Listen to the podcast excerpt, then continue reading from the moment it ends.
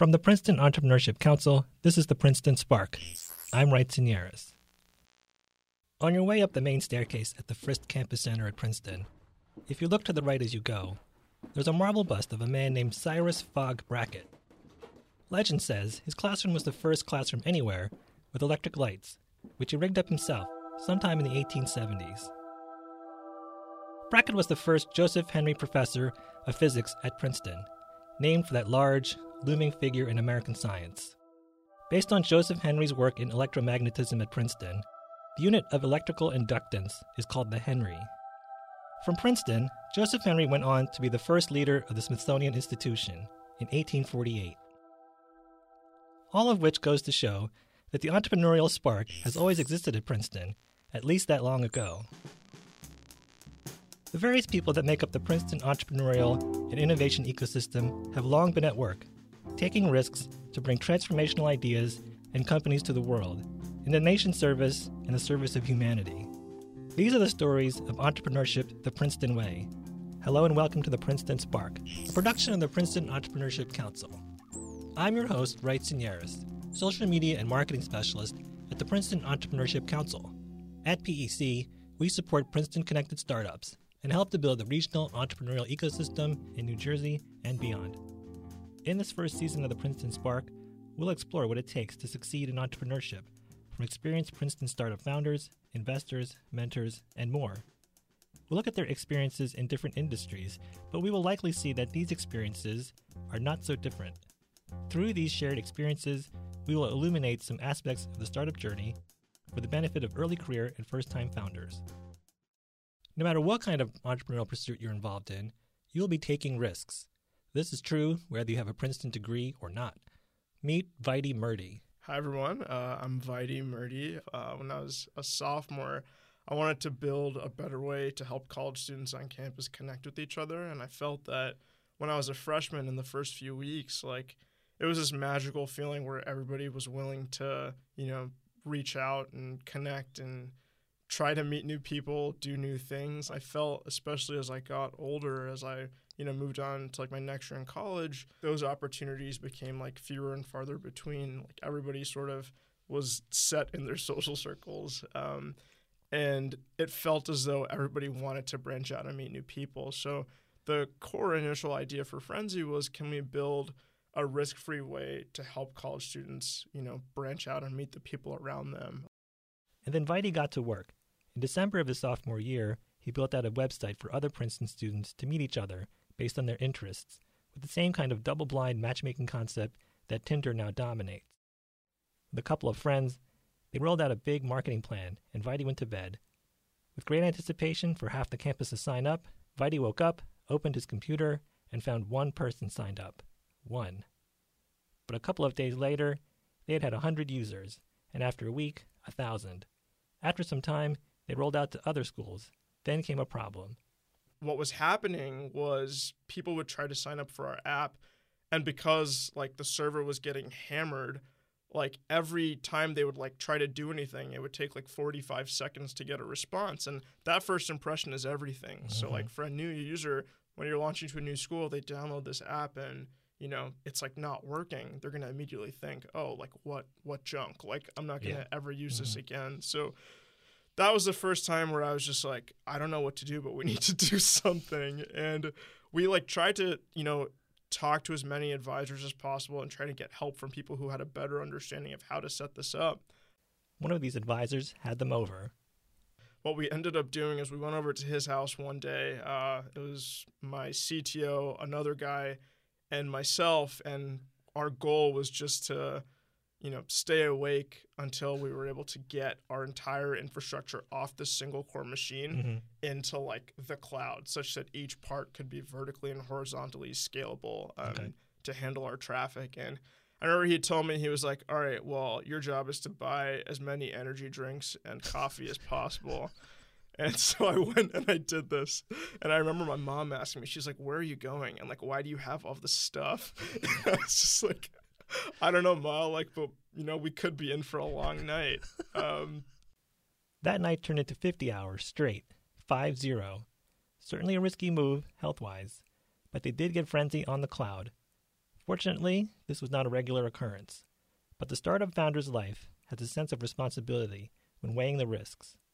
I felt a sense of responsibility to like everybody who was using our service to Sure. like constantly improve it, constantly try to make it better. Mhm. I felt a sense of responsibility to like my team Mhm. who like believed in, you know, our vision and who like believed in me to Right. make sure that this could continue to be like a possibility for them that, you know, we could raise enough money that they would be able to, you know, get paid over the summer for their jobs and Right. that, you know, the bets that they were taking on me and this concept Mhm. would also, you know, be good bets that would pay out for Mhm. them. So it crossed my mind the most once we had graduated and I was like, you know, I had to make payroll every month so people could pay their rent. And like Mhm. that's when it really, really, really hit me where Yeah. like if I cannot do this, Mhm. like many people like will be negatively affected. Right. Um I'm like you try I feel like you try as a founder to like not think about that as much as possible because you have to stay positive. Like you Mhm. have to like try your best to believe in like what you're doing. Um Mhm. and you need to you know try to not let those negative Mhm. thoughts drag you down but like they're very very real and i feel like Mhm. people don't often talk about them like when i was in school it was somewhat easier like we had people i would say taking risks by like working with us over the summer or working with us during the school year and you know not going to like that big google job or like that big goldman job or you know Mhm. whatever it is they're interested in Right. so like you're taking like a bit like there's like there's some opportunity cost there but then Mhm. I also feel like the types of people we attracted, like in terms of a team, were not the types of people who like necessarily wanted to go work at Google or Mhm. like, you know, work at one of these big companies anyway. There are people who, you know, were really, really excited by this idea. And startup founders have their own personal risk calculations to make. So you n- never really thought like I'm going to go get a job at Goldman or Deloitte or something. That never part of your risk calculation? Like I could take this like high paying job, you know, I have a CS major from Princeton. I could do that or work on this work on Frenzy or work on a, a startup. Is that ever a part of your calculation? It's tough. Um, it was definitely a part of my calculation. It was definitely something that I had to like consider because all of my friends were doing it, and Mhm. like that's like the when like I felt in college that this was the standard thing that people would do, right? Right. Like there's a lot of peer pressure and like even you know external pressure from other people who were like, oh, like this is like a fun little side project, but like Mhm. you know when Right. are you gonna get a real job, right? Mhm. um, gratefully i would say like my mom and my sisters have always been like immensely supportive of like what i've wanted to do and like Mhm. that's helped a ton like i know there are people in situations where that's not the case um, but that Right. that really helped me at least like you know worst case if if all else fails and i fail at everything like i still have them so it's like in my mind that's how i rationalize it like how bad could it really be Frenzy did reach a point where Vaidy had to decide whether the worst case was happening.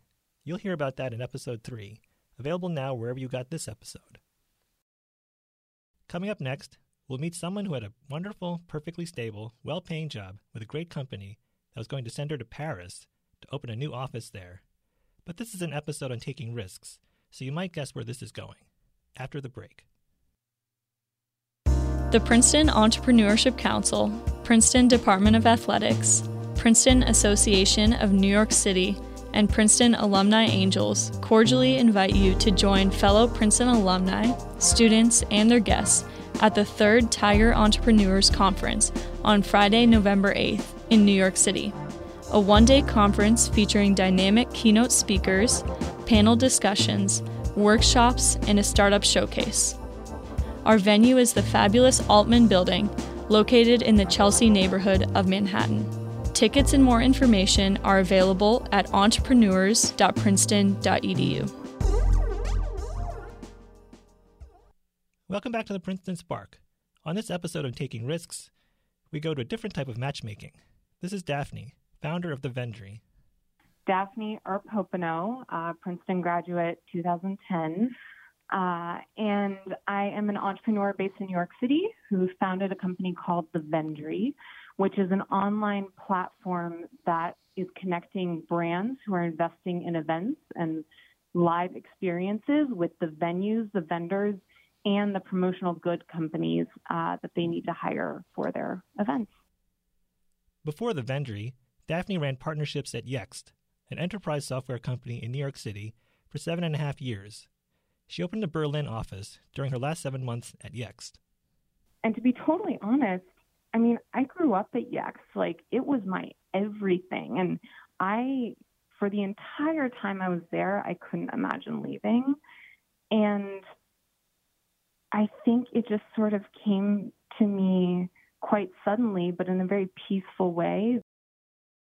I had agreed with Yext to basically move to Paris, where my husband's originally from Paris. Okay. And so he was going to move from New York there, and I was going to move from Berlin there to meet him, and I was going to work for that office. Mhm. And what I felt happening from my career, which this starts playing a little bit into the risk that I wanted to take, was I was really comfortable. Like I knew Mm. that I had everything I needed at Yext. I could sort of, you know, increasingly coast there and sort of maybe increasingly vague position as, as they were like, go help in Paris. You know, we got you. Right. And that's great, but I was 29 years old and I had no real desire to coast. And I felt that it was just the time to sort of say, you know, this chapter of my life was awesome. hmm And I want to make sure that I can sort of stand on my own as a professional and as a wannabe entrepreneur without like the comfort of this machine behind me. Right. Right. But was her next move fleshed out? Not at all. So I Okay. literally called my husband in Berlin, and he had already quit his job in New Whoa. York to move to Paris for my job. Wow. So that sounds risky. Well, yeah. So that was a phone call because it just literally came to me in a flash, and I was like, "This is the the cleanest, best time for me to." You know, transition to something new. And Mhm. so I called Pierre and I was like, Hey, I know you quit your job to move to Paris for me, but actually, I also want to quit my job. um, and so I pitched him. I was like, Look, look, we don't need to freak out. Let's still move to Paris. They still moved to Paris. They spent the next year living in Airbnbs. He worked on freelance projects remotely, and she set out to find her next path. And I guess through through my soul searching in Paris, I just totally got that entrepreneurial bug. And you know, I love New York City. I'm totally obsessed with New York City and just the the work culture here. And so both Pierre and I, he also I think was was itching to come back and start his own company, um, which is an architecture firm. And so we decided to move back. Uh, I decided I wanted to start a company, and I had all these ideas. And so what I started doing was I started putting together pitch decks as if I was pitching an investor or something. And I think there were two ideas early on, totally different, that I dropped fairly quickly.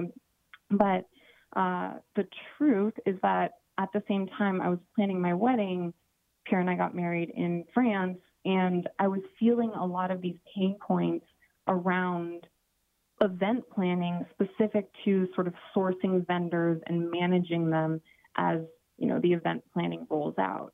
Right. Uh, and so I started thinking in the back of my mind, like I feel like there's room for technology to make this all much more efficient.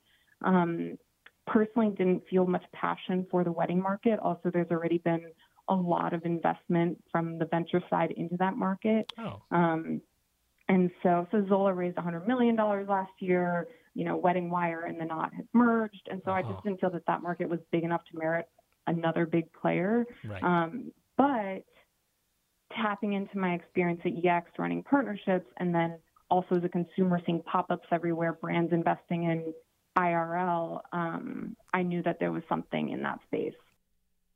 Thus, the Vendry was born.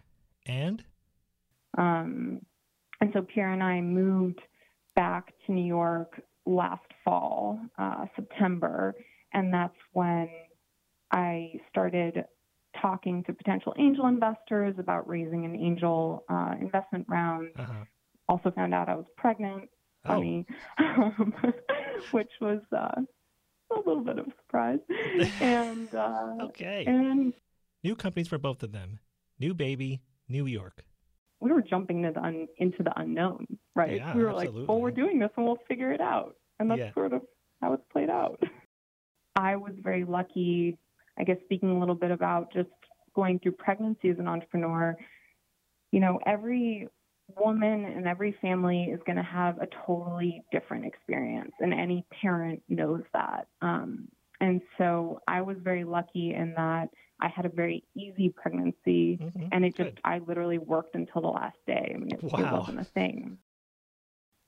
And we didn't have an easy start to parenthood, mm-hmm. so we um, had some unexpected events that um, that made the first two months of parenthood really difficult. Uh, but you know, you just work through it, and we had supportive families, and mm. you know, we were very lucky in that regard. It's already been quite a journey. Daphne had this reflection on it.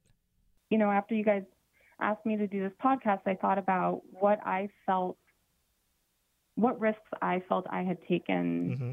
in this journey. And I think there's one big glaring one, which is that I feel I'm somewhat risking my reputation. Mm-hmm. And that is a risk that I took on without needing to, right? Like, I think I built a very good professional reputation and network at Yext. Mm-hmm. Um, and I think I easily could have stayed at Yext and, and, you know, chosen that path or taken another high paying job somewhere else. And instead, I chose to basically start my own company, go to all the most powerful people I know and say, hey, make a bet on me. Will you give me some money? Right. And that is a risk I didn't need to take, and I did because I have conviction in myself and the Vendry. Mm-hmm. But it's a risk. It definitely is. At the time of this episode's release, Daphne is charging ahead, and the Vendry is rolling out. You can find the Vendry on Instagram at the Vendry and online at thevendry.co. After the break, we'll meet two men who've embarked on a venture capital journey in an unlikely place. WooCast is the podcast enterprise of the Woodrow Wilson School of Public and International Affairs at Princeton. They produce the weekly Politics and Polls with Julian Zelizer and Sam Wang, along with endnotes featuring books on policy and politics. And Woodrow Wilson Reacts, faculty commentary in real time. Look for them wherever you get your podcasts. Welcome back to the Princeton Spark. On this episode about taking risks, here now are two men with Texas sized entrepreneurship goals, deep in the Lone Star State. Meet Marcus Stroud and Brandon Allen, the founders of TXV Partners, a venture capital firm. Yeah, my name is Marcus Stroud, uh, class of 2016 from Princeton. I am one of the founding partners of TXV Partners. We're an early stage venture capital fund based in uh, Austin, Texas, with an office in San Francisco as well, and we focus on uh, early stage investments. Hi, I'm Brandon Allen, uh, one of the other founding partners of TXV, as Marcus said, focusing on early stage investments, uh, a lot of which is in the consumer space and the enterprise space. And so I tend to handle some of the enterprise related companies. The two of them set up shop in Austin, which is certainly on the rise, but frankly, not the most obvious place. I will say this: I, it definitely is risky because at the end of the day, two thirds of venture capital comes from one part of the country, which is Silicon Valley, and then a larger concentration that's also in New York City and in, in Massachusetts, obviously. And Texas is kind of, you know, a state that is going through this initial growth of venture capital. I mean, historically, we have had successful funds before from the likes of Austin Ventures or, you know, Sevin Rosen, but we've never had venture capital to the level that other parts of the country have, regardless of how you know, incredible our economy has been for the last 10, 15 years. And so there is definitely substantial risk that we're taking in saying that we are betting on Austin as a venture capital fund, regardless of the, our network and the strength of it that largely resides in San Francisco and New York and other places. But at the same time, venture capital is inherently a risky asset class. You have to take bets and double down on places that people may have some skepticism about. And, you know, we are, you know, making that bet on Austin and Texas as a whole. Not obvious, like Silicon Valley, although they do maintain an office out there. But they observed and calculated that Austin and Texas have the resources to make this idea work. I interned in New York, and then when I got into my you know professional career, spent a substantial amount of time in San Francisco in various investment roles uh, on behalf of firms I was at in Texas and, and in New York. And being in those places really taught me that, man, Texas has all of the resources has just as much capital, you know, that you would need to build an ecosystem. But I'm not sure that there are a lot of folks that have the same vision that may be needed to create an ecosystem of something of that magnitude or, or, or that could scale. Texas is great in that Austin has a great amount of venture capital funds. There's a ton of funds moving there. There are a ton of people moving from the valley to Austin every day just because the cost of living is so much cheaper, and then the standard of living is a little bit higher as a result of a you know lower amount of money needed to you know do well. But being a native Texan, I have a ton of pride in Texas, and when when, when I was pitching Brandon on you know setting up shop in Texas, he saw the same vision in Texas also. The two of them are building a $50 million venture fund. TechCrunch says that TXV is the largest fund led by an all African American general partner group. As far as we're concerned, we know, at like right now, we're the largest uh, African American GP you know run fund in Texas. Okay. Uh, as far as the country, I'm not sure because there's a lot of great funds out there right now that mm-hmm. are you know building building strong track records, building large funds like Harlem Capital and, and others. And so we're not sure, but you know we're, we're glad to be in the conversation. TechCrunch also called the $50 million number lofty, especially for two young black men starting their first fund in Austin and Texas.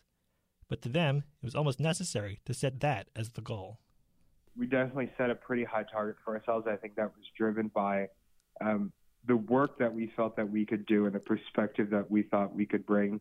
Um, 50 for a first time fund is definitely a little bit higher than, than some other people have chosen to do. But at the end of the day, when Marcus and I decided to do this, we decided to do so with, you know, a mission and to have a mission driven firm. And so for us, the amount of the fund is just simply going to be a factor in the amount of good that we can do. Yeah, uh, I, I'll say this. I think in life you got to have big goals. In life you got to take crazy shots. You got to you got to do things that folks aren't willing to do. I think if we were in Silicon Valley or New York City, then and you're playing by those standards, you're playing by those norms, you're playing by what the venture rules are out there, then yeah, you can call it lofty.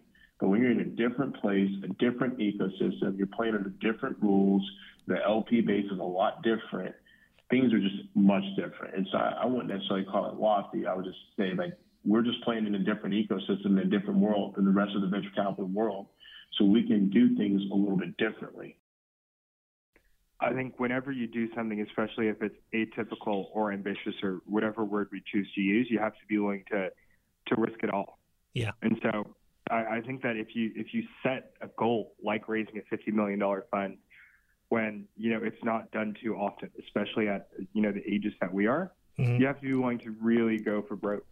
Yeah. So yeah, you know, there there are times I think that you know we we think about what our lives were before, and you know what we've given up, but I think we actually circle back to what we've gained and what we've been able to do and the people that we've been able to meet.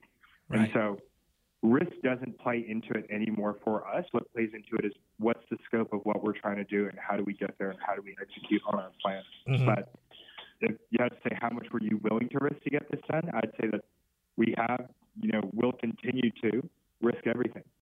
For Marcus, his risk taking is a kind of personal mission. His story is a classic come from small town poverty to make good at Princeton and then get a great job on Wall Street type story. He thought he was set for life. But when I began working in my, you know, my first job in New York, I wasn't fulfilled. I wasn't satisfied.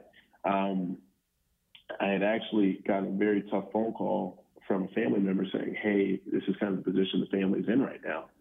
And here I am on my first day of work in New York City, really happy. Just got a great signing bonus and I'm getting a phone call from a family member about how bad financially the family is doing. And I just knew in that day, it was it was crazy. The first day at work, I just knew in that day that my life had to be atypical because, you know, we didn't go through normal things. And and I think if I was going to be able to help change the trajectory of my family, you know, change generations, I was I was going to have to be the one to take a significant risk in my life because I was the one who was afforded the opportunity to go to a place like Princeton where those resources are numerous that folks will back you up on your crazy dreams and your crazy risks because they took them themselves. And so, you know, early on, this was an incredible risk. To start a venture capital fund in Texas, instead of going down a traditional Wall Street path, that takes some risk. but they weren't completely starting with nothing. We didn't have a numerous amount of money. We didn't have a, you know a certain amount of capital. We didn't come from wealth. Mm-hmm. But I will say this also: I would be lying if I didn't say we had an upper hand in compared to a lot of people. Yes, we didn't come from wealth, but I also was fortunate in that I had somebody by the name of Torii Hunter and Katrina Hunter. Yes, that Torii Hunter, the baseball star. He lives in the same small town as Marcus in Texas. Torii Hunter took Marcus under his wing and gave him his first experience with venture capital. And now he's encouraging him and Brandon, almost mandating them, to be bold and take on risk. He said, if you've been afforded the privileges you have by going to a place like Princeton, by having a mentor like me, you better take some risks. And so I didn't see any other opportunity not to do something like TXV.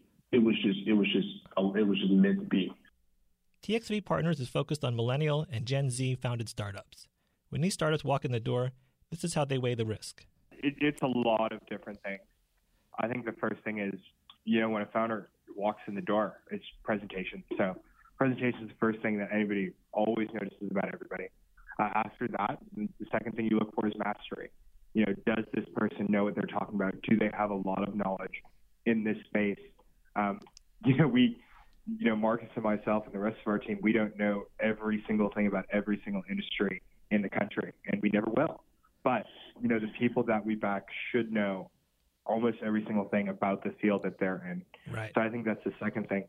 Um, as far as risk, there are going to be a lot of things that happen just in the course of running a business. Mm-hmm. Uh, pivots are going to be required. So the third thing after that is you look to the person and to you know, the level of grit and intensity that that person has. Is this person relentless in accomplishing their own goals? Yeah. And so, you know, things change, people change, markets change, you know, companies shift strategy, but we're betting on a person or a group of people to, you know, adjust to those headwinds or tailwinds or, you know, macroeconomic factors or whatever else it may be. And so it really does come down to, I think, the person at the end of the day. For partnership and investment opportunities, send an email to connect at txvpartners.com. Many thanks to Vaidy Murty, Daphne Earp Hoppenot, Marcus Stroud, and Brandon Allen. You can read the show notes for this episode at our website, princetonspark.com.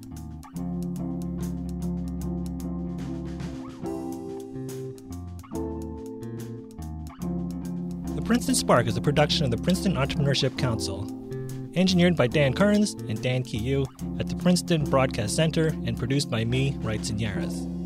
Music for this episode is by me, Wrights Yaris, and our theme music is by The Treadmills. Special thanks to Rose Kelly, David Hopkins, Elio Leo, Tiger Gao, Margaret Koval, Beth Jarvie, Kristen Harold's-Daughter, Daniela Di Lorenzo, Megan Donahue, Josh Carter, Morgan Spencer, and the whole Princeton Entrepreneurship Council team which is Anne Marie Maman, Don Seitz, Lauren Bender, Diane DiLorenzo, Neil Betwin, and me, Wright and The comments and suggestions box is always open. Send an email to sparkpod at princeton.edu. If there is a topic or a person that you think we should talk to, please let us know. If you still can't get enough of the Princeton Spark, we're on Twitter, Facebook, and Instagram too, at sign Princeton Spark. Views expressed by our guests on the show are theirs and do not necessarily reflect the views of Princeton Entrepreneurship Council or Princeton University. If you rate and review us on the iTunes Store, it really does help people find the show. If you haven't subscribed to the show yet, please do so at princetonspark.com, Apple Podcasts, or wherever you get your podcasts. On the next episode of the Princeton Spark, we'll hear from two more entrepreneurs in the Princeton ecosystem on how they navigate uncertainty and succeed. It's available now at princetonspark.com or your favorite podcast app. Thanks for listening. The Thrive Conference, celebrating and empowering Princeton's Black alumni, returns to the Princeton campus from October 3rd through the 5th. The Thrive Conference presents entrepreneurial content on the afternoon of the 3rd, featuring keynote speakers, panel discussions, workshops, and a startup showcase. Registration information is available at thrive.princeton.edu.